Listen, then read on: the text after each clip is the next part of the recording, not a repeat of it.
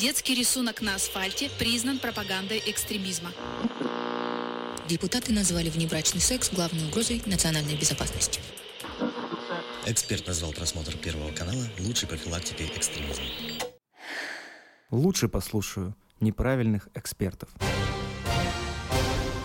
Слушайте подкаст и погружайтесь в мир насилия, тотального контроля и пропаганды вместе с неправильными экспертами. 104 года в феврале этого года исполнилось декрету об отделении церкви от государства и школы от церкви. Тем не менее, до сих пор в российском обществе Периодически возникает дискуссия о роли и месте религии в школе. Сегодня мы решили, как всегда, неправильно разобраться с этим вопросом. Разбираться будем следующим составом. Я, Сергей Бредихин, социолог, который изучает проблемы радикализма и медиаинформационной безопасности. Михаил Вершинин, социальный психолог, консультант по выводу людей из секты радикальных организаций. Всем привет, я сегодня буду троечником. Марина Бегнова, религиовед, педагог и судебный эксперт.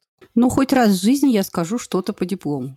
И Елизавета Щетинина, религиовед, который много взаимодействует с учебными заведениями и изучает агрессивные субкультуры. Сегодня будет наука, образование, никакой сакрализации. Спасибо, мои друзья-троечники.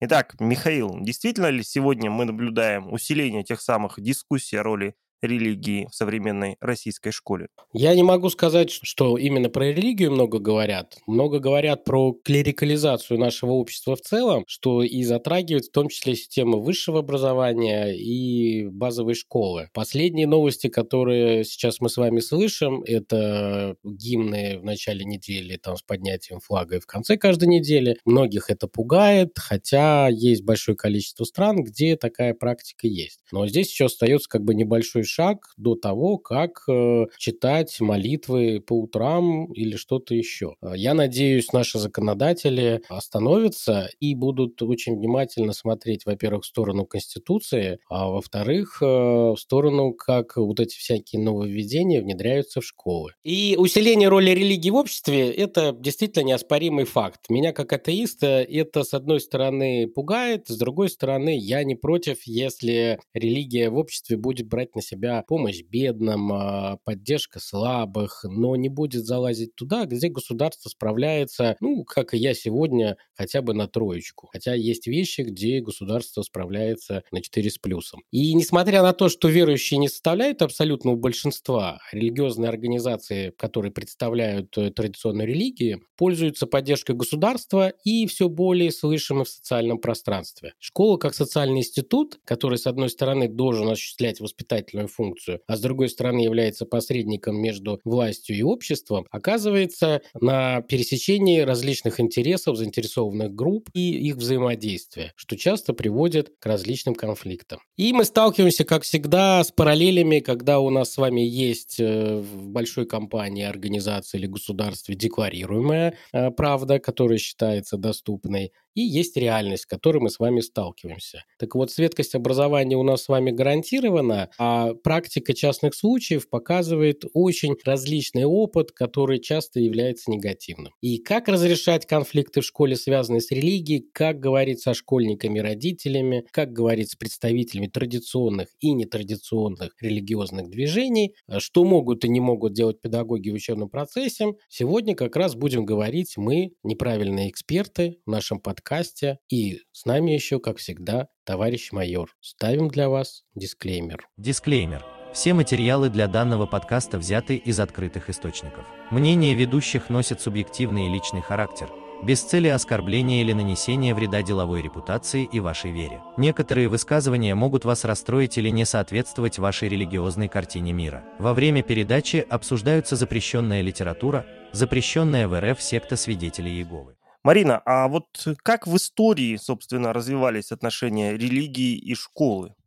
Знаете, Сергей, это очень сложный вопрос, на который я, как всегда, постараюсь ответить как можно менее академично. Мы же неправильные эксперты. Религия и школа были всегда связаны. А первые школы находились при храмах и использовались для передачи религиозных знаний. А шумеры, дравиды, египтяне. Большей частью образования в их а, цивилизациях было связано именно с религией, религиозностью, передачей религиозного опыта и так далее. А несмотря на то, что в этих цивилизациях в связи с ирригационными работами и а, достаточно большими объемами храмового строительства были, конечно же, востребованы и математика с традиционной для нее геометрией, и астрономия, использовавшаяся для того, чтобы вычислять время начала пассивных работ. Тем не менее, все эти знания были строго сакрализованы, передавались как часть религиозной традиции и ну, просто-напросто не мыслились вне ее. В Древнем Греции и Риме письменность перестает носить сакральный характер, прежде всего потому, что она была связана в первую очередь с торговыми операциями, да, то есть с тем, что была необходимость использовать ее, так сказать, в очень, очень профанных целях для получения богатства. В средневековой Европе и в Азии знание о мире носило исключительно религиозный характер. Тривиум европейских университетов в обязательном порядке включал богословие, а в исламе светское знание не существовало до появления первых светских мусульманских государств. Секуляризация образования фактически, то есть отказ от а, религиозной составляющей, это, в принципе, а, следствие секуляризации всего общества в целом а, и, естественно, повторимся, его следствие, а не причина. В России, например, секуляризация образования традиционно считается делом,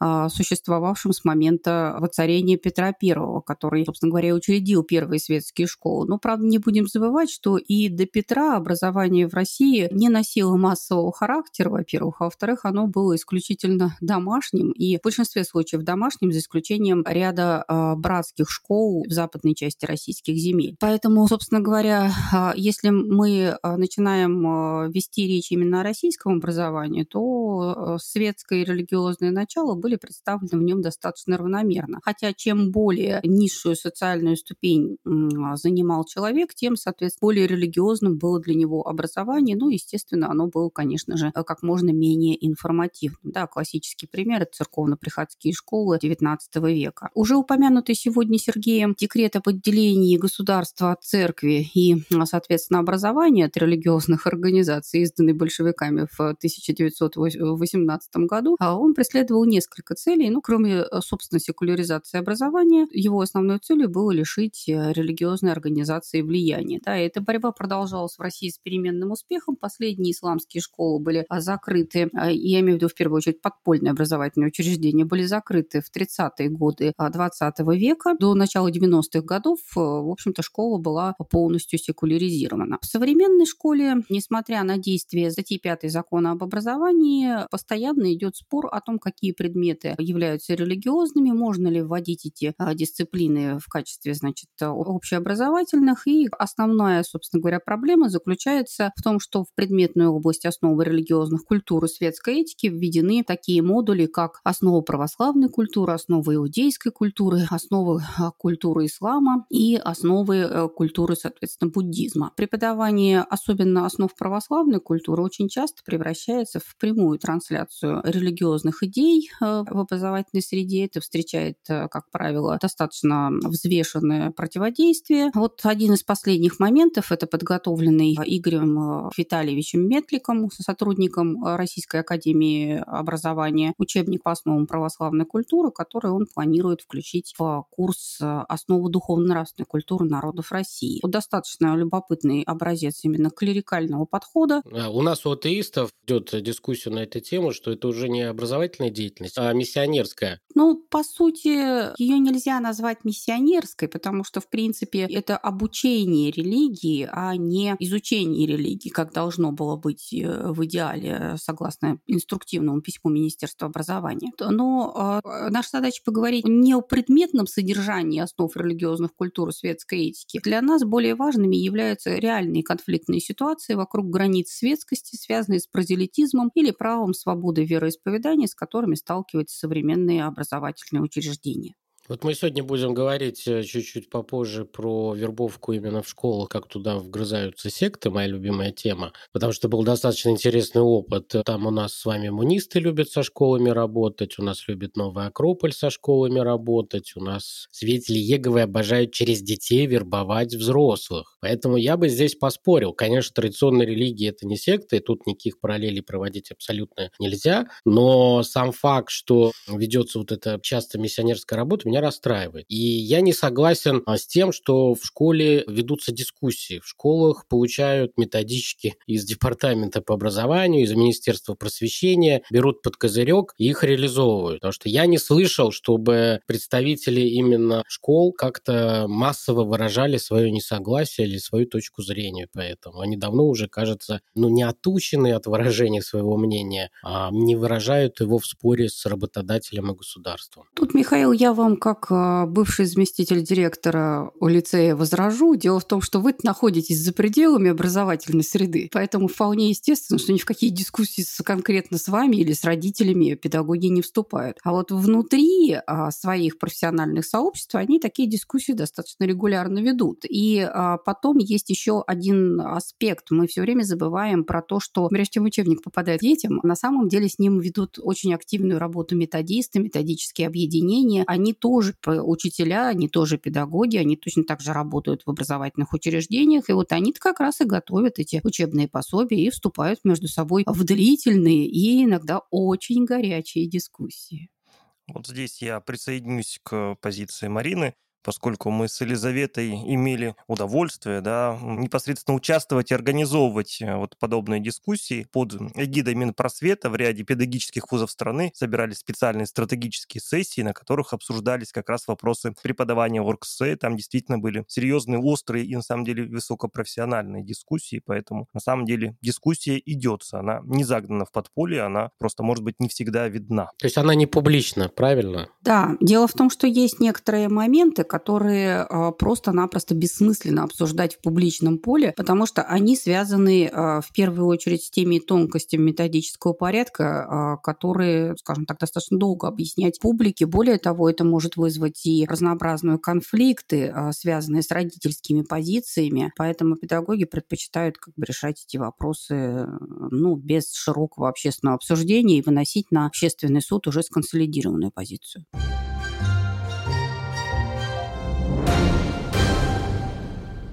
Кстати, про конфликты, Сергей, а вот конфликты, связанные с религией в школе, есть какая-нибудь типология?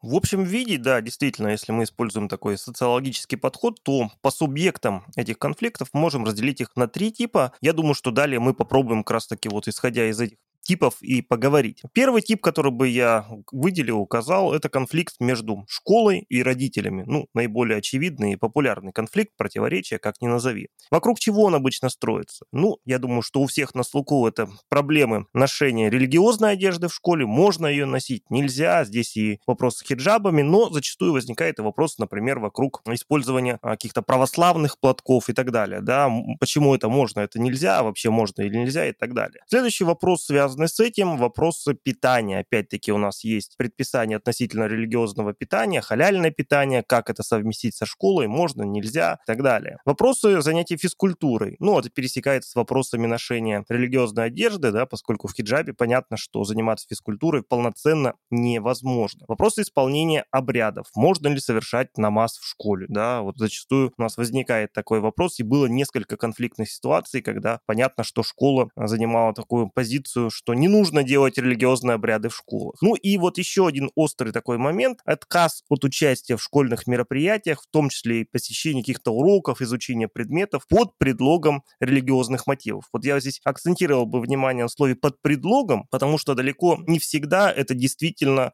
каким-то образом имеет обоснование в религии, но может использоваться как предлог и со стороны родителей, и со стороны, собственно, самих учеников, которые эту тему пытаются как-то эксплуатировать. И здесь школа выступает и должна выступать как такой институт социализации, социальный институт, который обеспечивает прежде всего реализацию светского принципа образования. Но понятно, что семьи, которые стремятся к воспитанию своих детей в религиозной культуре, воспринимают это с своей стороны как нарушение их прав на свободу вероисповедания, на свободу вероисповедания их детей. И, как правило, разрешение вот этого вот противоречия, конфликта находится в рамках законодательства, но не всегда администрация школы и педагоги знают, как правильно в этом правовом поле действовать, знать, э, выстроить правильные отношения с родителями. И вот, например, у нас в городе мы проводили серию семинаров на эту тему, поскольку количество вот подобных противоречий, конфликтов в определенный период времени э, начало расти совершенно большими темпами, и школы буквально буквально обратились к нам с просьбой каким-то образом помочь им. Мы привлекали представителей духовного управления мусульман, представителей национально-культурных центров и пытались выстроить вот это вот правовое поле в школе. Э, на самом деле, я думаю, что во многих регионах эта проблема есть. Я знаю, что Елизавета изучала вот эту правоприменительную практику. Может быть, несколько слов об этом. Елизавета сегодня выступает неправильным и слегка простуженным экспертом, но на самом деле, когда мы говорим о вопросах, связанных с религией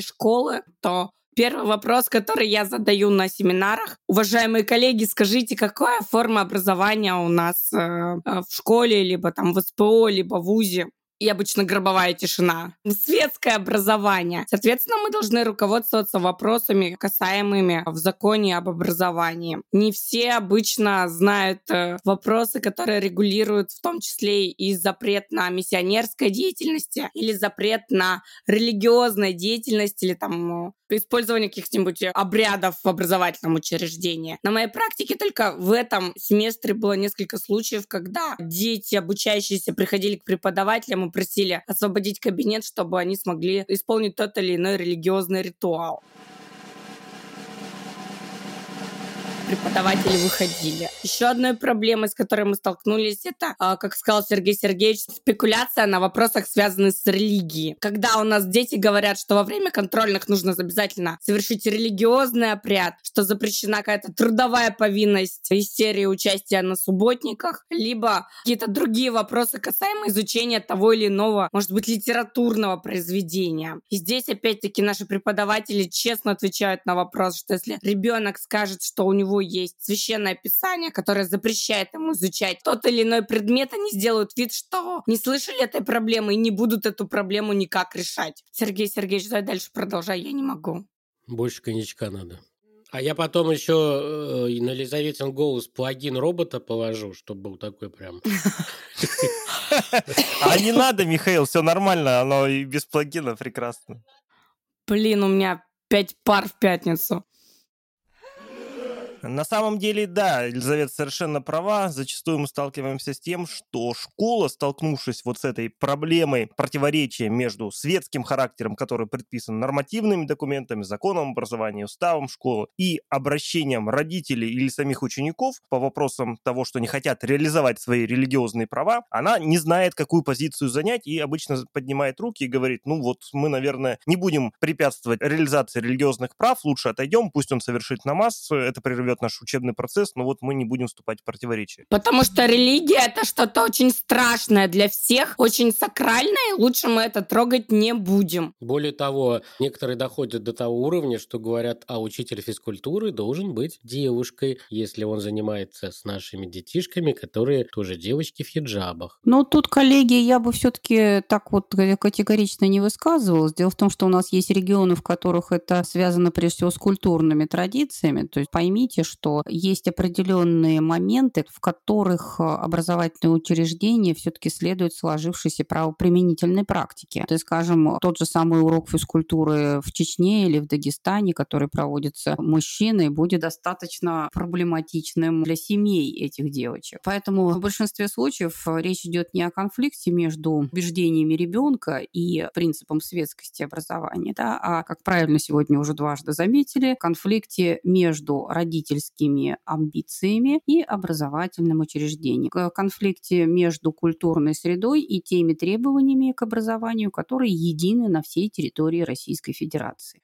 И на самом деле и правоприменительная практика, она довольно противоречива. С одной стороны, например, в Чечне принят закон, который закрепляет право школьниц носить хиджаб во время учебы. С другой стороны, есть известный случай, когда родители из Мордовии подавали жалобу, дошли до Верховного суда, и Верховный суд признал законным запрет носить религиозную одежду в школах. В 2017 году министр образования Российской Федерации также публично высказался против ношения религиозной одежды в учебных заведениях. Но здесь мы должны понимать, что сталкиваясь вот с такими запретами, которые зачастую прописаны и в каких-то школьных уставах, а школьный устав, по сути, закон школы, родители негативно это воспринимают и, например, могут уходить на семейное образование. Насколько это является выходом, это тоже спорная ситуация. Поэтому, если мы говорим еще раз про правоприменительную практику, то здесь она скорее несколько противоречива и не устоялась до конца. Ну, Сергей, в этой ситуации педагоги все-таки должны отчетливо помнить, что несмотря на то, что в Семейном кодексе Российской Федерации существует статья 63, да, гарантирующая преимущественное право родителей на воспитание ребенка в соответствии со своими религиозными или нерелигиозными убеждениями, но дело в том, что это право распространяется только на те моменты, которые не соприкасаются именно с государственной системой, с, государ... с государственной э, системой образования, вот теми требованиями, которые в ней предъявляются. То есть, к примеру, э, если родители хотят, чтобы их ребенок получал образование на религиозной основе,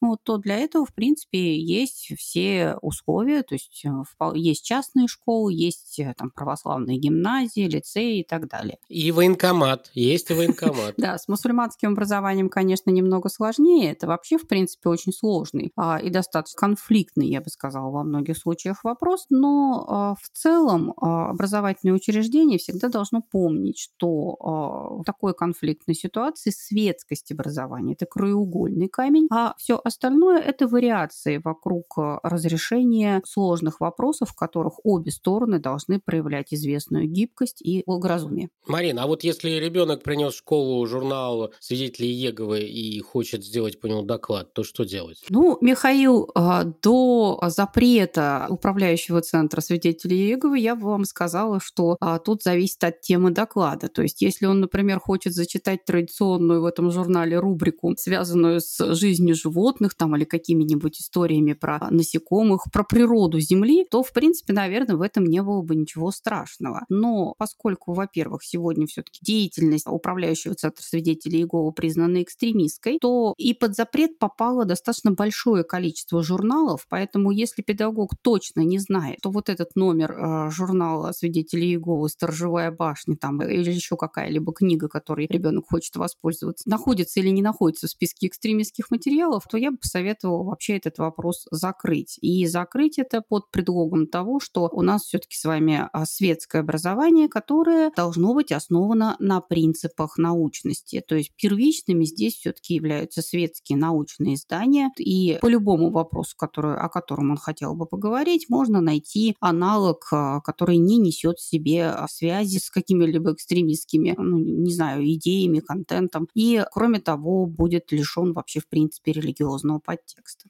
По моим данным, вот я общаюсь с, разными погонными силовиками, они сейчас утверждают, что свидетели Еговы, те, кто не уехали из страны по политическим мотивам, потому что многие стали с радостью оформлять, что они политические беженцы, и разъезжаться по странам, которые благосклонно относятся к свидетелям Еговы, они сейчас находятся на второй стадии так называемой апокалипсической паранойя, стадии секты как организации, когда они скрываются и не акцентируют публично принадлежность к этому экстремистскому религиозному молодежному движению. А что делать, если ребенок притащил мормонский какой-то журнал, то есть организация, которая еще пока не запрещена в нашей стране? Ну, здесь, в принципе, как раз, как я и сказала, мы опираемся именно на вопросы, связанные с научным подходом, да, то есть рекомендуем аналогичную литературу научную. Если даже все-таки возникла какая-то необходимость в том, чтобы ребенок э, зачитал этот доклад, его всегда можно сопроводить профессиональным грамотным комментарием учителя, который сведет на нет всю вот эту вот э, религиозную подоплеку. Тем более, что в большинстве случаев дети, как правило, не проявляют такой инициативы, то есть это всегда бывает связано с какими-то амбициями именно родителей. А что касается, кстати, свидетелей Иеговы, то в данной ситуации а, для нас,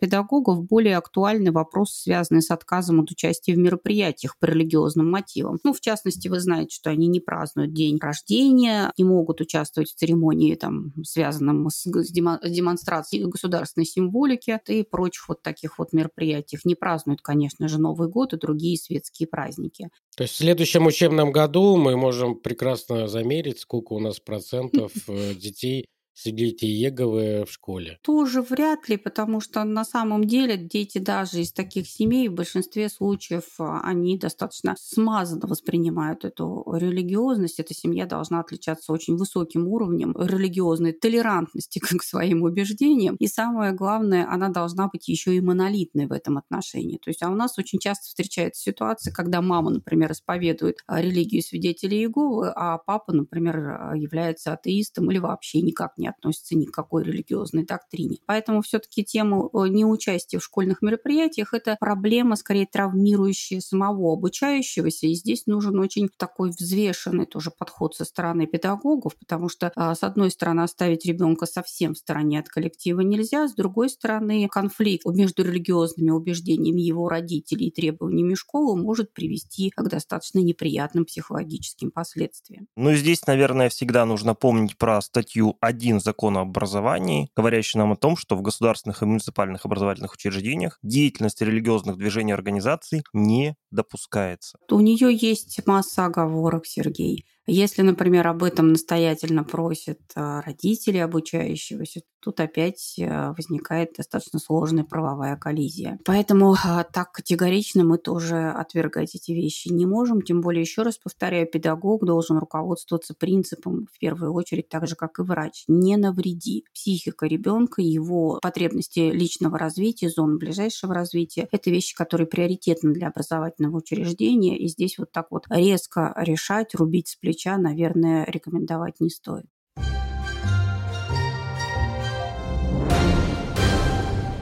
Михаил, как э, вы э, в вашем богатом опыте изучения взаимодействия новых религиозных движений и общества оцениваете перспективу взаимодействия секты школы? У меня так сложилось в моей практике, что работал в начале 2000-х годов проблемой, когда муниты под видом э, педагогического НКО проводили массовую переподготовку учителей в России. Через их систему проходило там по 5-6 тысяч учителей ежегодно. И все это делалось под прикрытием светского повышения квалификации где-то в Подмосковье. Оплачивались учителям проезды, и потом эти учителя с набором учебников от МУНа проводили факультативы, где детям потихонечку размягчали мозги. Там не было ни слова про МУНа, ни слова про религии. Все было очень так красиво создано. Вот, может быть, вы слышали такие книги «Мой мир и я». Детей готовили к следующей стадии, когда их э, завербуют. Были еще другие всякие кейсы, связанные с наркононом, который любит работать со школами и другими религиозными религиозными и сектантскими организациями. Я даже написал статью, ссылочку дам э, в описании, что делать, если ваша школа становится целью культа. Объектами вообще интересов культа в школе могут быть сами по себе школьники, через которых вербуют родителей. Как я уже сегодня говорил, свидетели Еговы очень так любят работать. Э, у меня был кейс э, в Самарской области, когда через детей в сельской школе завербовали учителя, потом зауча, а потом уже две трети поселка. И там последний несколько домов, э, которые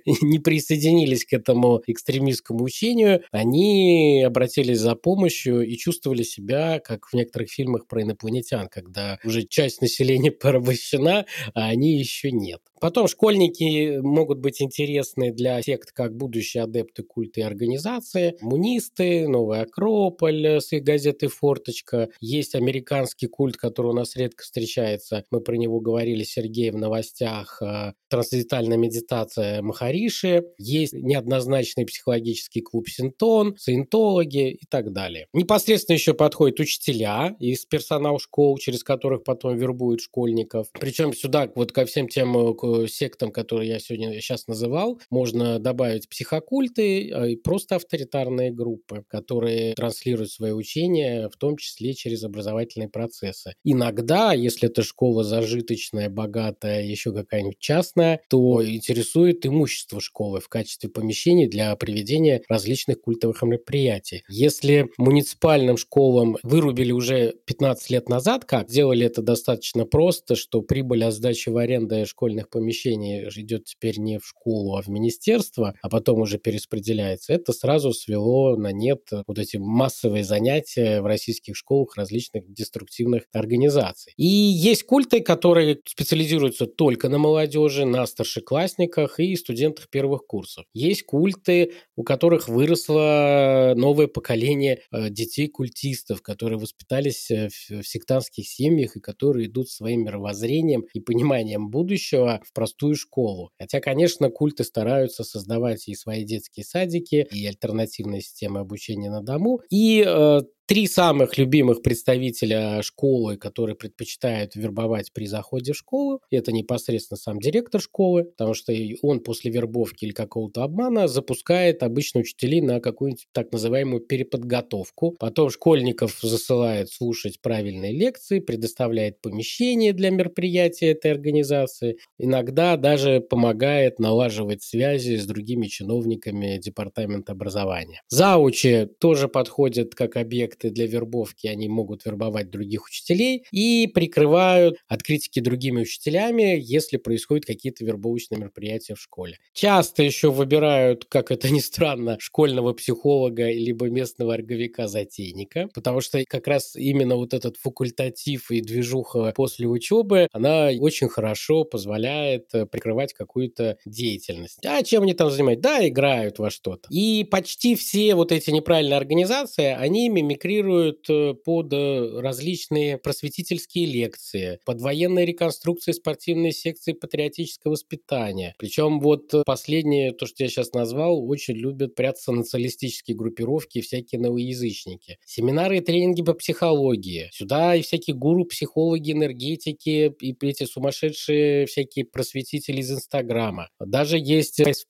обычно они это делают только на определенной стадии развития, но тем не не менее, с ужасом иногда встречаешь, когда они помимо замены пластиковых окон какой-то в школе, где обучаются сироты, еще притаскивают как э, обязательное условие, и директор часто на это соглашается, проведение психологических тренингов для детей. Считая, что они безвредные, а окна пластиковые куда более полезны. Просветительские всякие региональные туризмы и услуги по проведению каникул. В Самаре, если вы помните, был случай, когда целый пионер-лагерь раздевал детей голиком, делал из них суперлюдей и учил питаться от солнца. Разразился дикий скандал, написали про это несколько федеральных СМИ, были какие-то проверки, но в итоге капитал победил э, добро. Важно вообще в этих вопросах, когда мы говорим про вербовку в школах, вот вы, Марин, говорили там про «не навреди», то я всегда говорю, зло никогда не выглядит злом, помните. То есть это всегда приятные люди, которые с огоньком э, в глазах, то, как любят говорить в интернете, это свет от факела марширующих тараканов. Сергей, а какие еще виды конфликтов бывают в школах, кроме не сбора денег родительским комитетам на очередной ремонт какого-нибудь класса?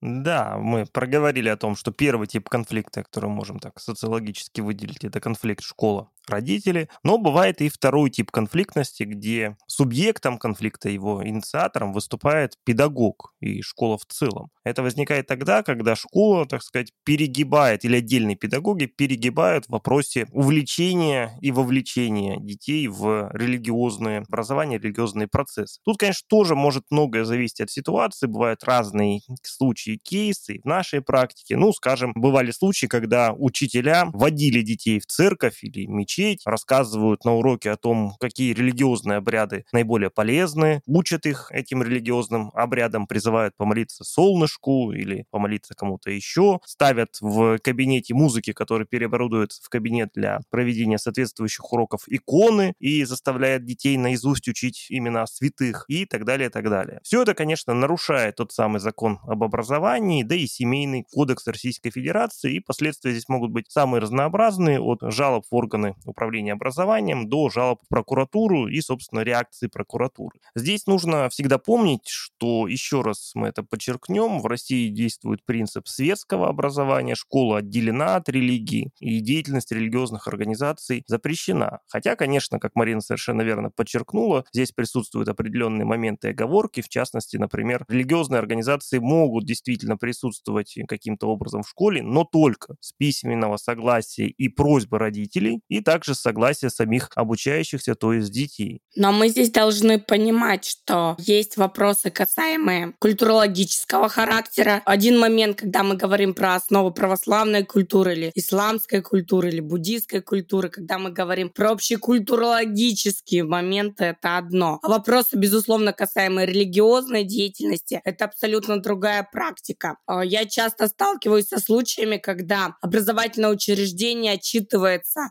патриотическим воспитанием или вопросами, касаемыми формированием уровня традиционных ценностей в молодежной среде, и мы видим, что на лекцию какую-то, либо на семинар приглашают священнослужители, которые проводят миссионерскую работу, а конкретно говоря о том, что дети, которые не будут ходить в религиозное учреждение, будут грешны и будут определенные э, деструктивные последствия в будущем, сгорят в аду. Страшно, очень страшно. Мы не знаем, что это такое. Если бы мы знали, что это такое, мы не знаем, что это такое. Безусловно, здесь я утрирую, но тем не менее такие практики мы встречаем. А, к сожалению, мы не всегда понимаем, что разграничение культурологического и религиозного — это важные разграничения, и они, в принципе, должны всегда четко разделяться. Когда я в 2014-2015 году э, пришла работать в школу, и как раз это когда включались э, внедрения предметов, связанных с новыми православной культуры, светской этики, я видела трансформацию учителей. Тогда это был достаточно новый курс. И как учителя музыки убирали из кабинетов реально э, фотографии композиторов и приносили иконы, священные книги, и прекращали э, исполнять музыкальные композиции, уходили в религиозную тематику тематику. Здесь опять-таки мифологизация того, что о религии мы не умеем говорить, о религии мы боимся говорить. Эта сакрализация не позволяет нам самим выстроить нужные компетенции, чтобы обучать наших учеников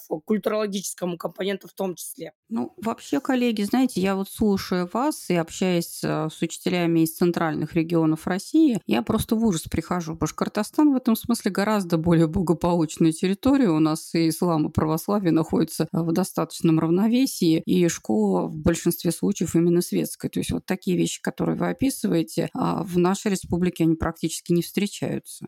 У нас бывали вопиющие случаи, да. У нас 90% это основы православной культуры. Даже те муниципалитеты, где количество исповедующих ислам превышает уровень православных, все равно стараются либо православную культуру выбирать, либо светскую этику. При этом у нас бывают и прямо вопиющие случаи. Например, нам довелось присутствовать на одном из мероприятий, которое организовывала, соответственно, православная церковь, определенные ее представители, ряд общественных организаций такой ультраконсервативной направленности, и на котором в качестве аудитории присутствовали загнанные туда студенты колледжа, одного из колледжей нашего города. Мероприятие было посвящено тому, насколько ужасно принятие закона о недопустимости семейного насилия, и насколько нам нужен э, закон о запрете абортов, и вот так далее по этой всей повестке. Разумеется, никакой дискуссии не предполагалось, то есть студентам, э, по сути дела, читалась вот такая ультраконсервативная религиозная лекция, а они присутствовали на ней в качестве слушателей и внимали ей.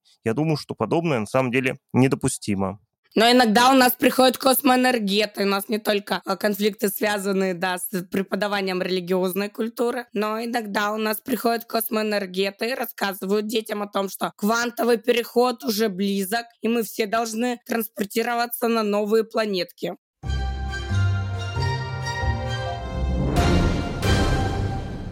Но есть и третий тип конфликтов. Мы разобрали конфликт между школой и родителями, конфликты, связанные с инициативой, излишней инициативой педагогов и самой школы, но есть же и обратная сторона, когда излишнее религиозное рвение и вред от него привносится со стороны родителей ребенка. Марина, можете об этом рассказать? А, да, это достаточно, слава богу, пока редкое явление в нашей а, российской действительности, но а, я предполагаю, что оно будет в дальнейшем только нарастать, потому что распространение разнообразных убеждений, связанных связанных с агрессивным э, вегетарианством, а, отказом от э, вообще, в принципе, любых продуктов питания, так называемым праноедением, избиения, которые родители практикуют с целью э, изгнать злых духов или принудить к покорности и выполнению определенных религиозных предписаний, а сексуальное насилие, в том числе принуждение к раннему браку, а отказ от лечения из-за убеждений во вреде со стороны медицины, отказ от прививок, медикаментов, психологическое насилие. А все эти вещи будут только возрастать, скорее всего, в будущем. Во-первых, в этом виновата и нестабильная социально-экономическая ситуация, ну и заодно достаточно широкое распространение в нашем обществе различных религиозных, бли около религиозных, парарелигиозных представлений, которыми родители а, руководствуются с целью, значит, помочь своему ребенку стать более совершенным человеком. Если помните, в 1983, по-моему, году последователи Порфирия Иванова а, предприняли попытку родить совершенного человека. Женщина разрешилась от бремени ребенком в Мономартовском снегу на Чувилкином бугре. Предполагалось, что этот ребенок с рождения будет питаться только воздухом. Но тогда еще был Советский Союз, поэтому ситуация была достаточно быстро купирована, и я так полагаю, что с ребенком все а, было в дальнейшем хорошо. Вот сегодня, к сожалению, у нас родительские права в приоритете, и образовательное учреждение очень часто закрывает глаза на подобные случаи. Так вот, уважаемые педагоги, во-первых, существует статья оставления в опасности, я имею в виду статью Уголовного кодекса, конечно, Российской Федерации, да, вот, а во-вторых, наш с вами профессиональный долг заключается в том числе во вмешательство а, в те случаи, когда подобное увлечение родителей переходит всякие границы. Обычно такие конфликты до острой стадии доходят еще до школы, например, все, что связано с отказом от прививок, с агрессивным вегетарианством, и с этим всем разбираются, конечно, лечебные учреждения. Тем не менее, все перечисленное – повод для вмешательства правоохранительных органов. Еще мы с вами должны подумать про так называемый религиозный экстремизм. Он часто становится видим только через детей, когда вы по странному поведению детей можете понять, что семья связана с, мягко говоря, нетрадиционными религиозными э, движениями, которые агрессивны к государству и обществу. И особенно такими могут быть первыми колокольчиками, которые должны насторожить вас, и то, чтобы учитель выделил этому внимание, это перевод на семейное обучение, так называемое домашнее обучение. Несмотря на то, что это становится очень модным э, у жителей запрещенного Инстаграма, который насмотрится всяких див, там, которые двух кошек воспитали, а теперь дают советы, как э, воспитывать детей. Тем не менее, в том числе для радикальных сообществ и экстремистских групп обучение ребенка вне э, группы других детей из э, разных семей для них это очень важно. То есть, как любая секта пытается все закапсулировать, чтобы все было под контролем и в рамках культовой группы, то же самое происходит и с экстремистами. Здесь можно информировать правоохранительные органы, если вы видите какие-то дополнительные признаки опасности. Статья 63 Семейного кодекса в данном случае утрачивает значение, так как здесь важны права ребенка, в том числе на безопасную среду. В определенный момент это может быть критически важным. Конечно, мы сейчас не будем поднимать э, тему ресоциализации семей бывших боевиков или погибших боевиков, которые возвращаются там из Сирии, Ирака и других горячих точек на территорию России, как работать с ними, мы лучше про это, может быть, запишем потом отдельный подкаст, как это делается и как это лучше делать правильно, потому что тема очень огромная.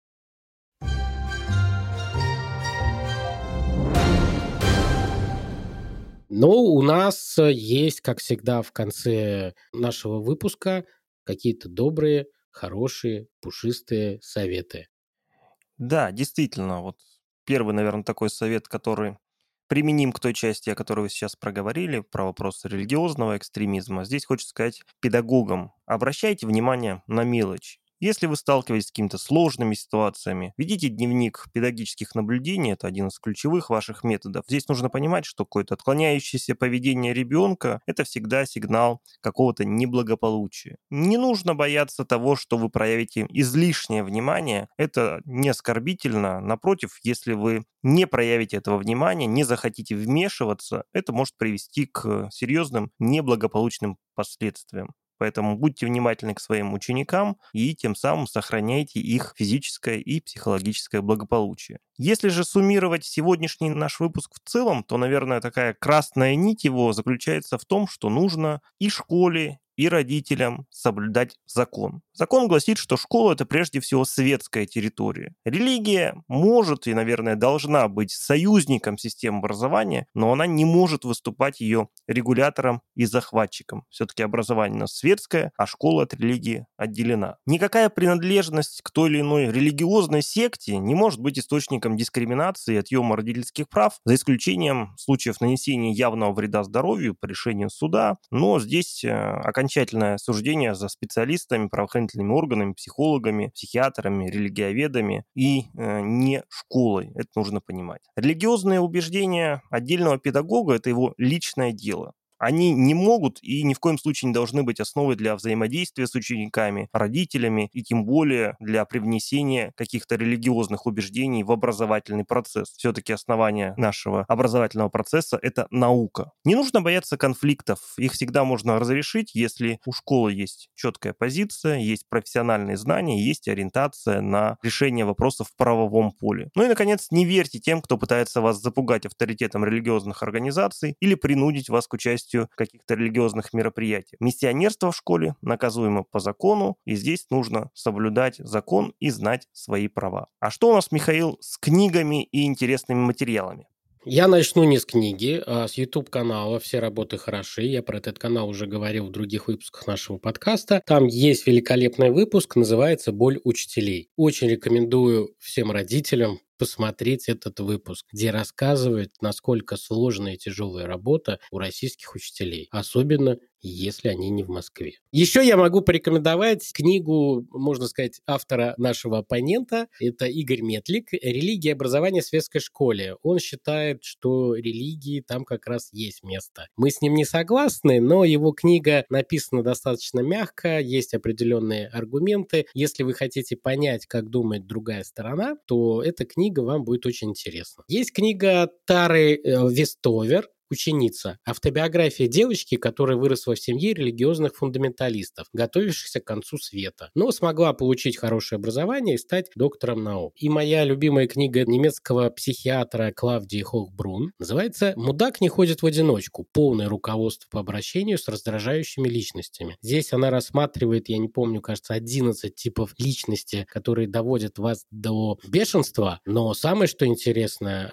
там большой блок, как воспитывают детей, чтобы они стали такими мудаками. Очень полезно. Там в том числе есть небольшой кусочек про верующих. Соблюдайте закон, верьте в своих богов или золотых тельцов. И не забывайте слушать наш подкаст. Мы стараемся нести свет неправильных знаний от неправильных экспертов всего лишь за лайки и репосты. Мы есть во Вконтакте и Телеграме, а еще на разных подкаст-платформах. Несите ваш дневник, вы нас дослушали и заслужили пятерку. А Вершинин пойдет в угол.